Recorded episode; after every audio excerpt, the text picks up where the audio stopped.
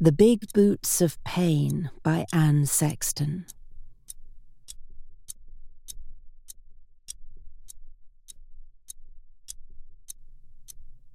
There can be certain potions needled in the clock for the body's full from grace to untorture and to plead for.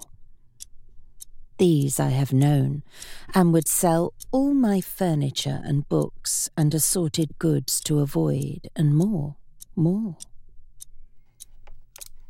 But the other pain I would sell my life to avoid. The pain that begins in the crib, with its bars, or perhaps with your first breath when the planets drill your future into you for better or worse, as you marry life and the love that gets doled out or doesn't. I find now, swallowing one teaspoon of pain, that it drops downward to the past where it mixes with last year's cupful and downward into a decade's quart and downward into a lifetime's ocean I alternate treading water and dead man's float. The teaspoon oughtn't to be hearable if it didn't mix into the reruns and thus enlarge into what it is not a sea pest sting turning promptly into the shark's neat biting off of a leg because the soul wears a magnifying glass. Kicking the heart with pain's big boots running up and down the intestines like a motorcycle racer.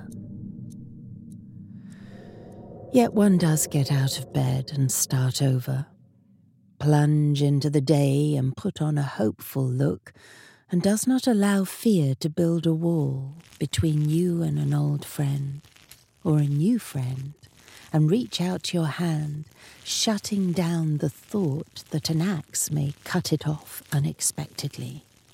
One learns not to blab about all this except to yourself or the typewriter keys, who tell no one until they get brave and crawl off onto the printed page. I'm getting bored with it, I tell the typewriter, this constantly walking around in wet shoes and then, surprise, somehow deceased keeps getting stamped in red over the word hope.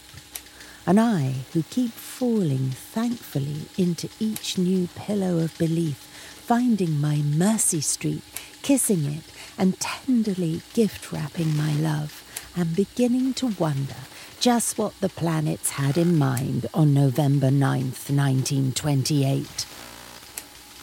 The pillows are ripped away, the hand guillotined, dog shit thrown into the middle of a laugh. A hornet's nest building into the hi fi speaker and leaving me in silence, where without music I become a cracked orphan. Well, one gets out of bed, and the planets don't always hiss or muck up the day each day. As for the pain and its multiplying teaspoon, perhaps it is a medicine that will cure the soul of its greed for love next Thursday.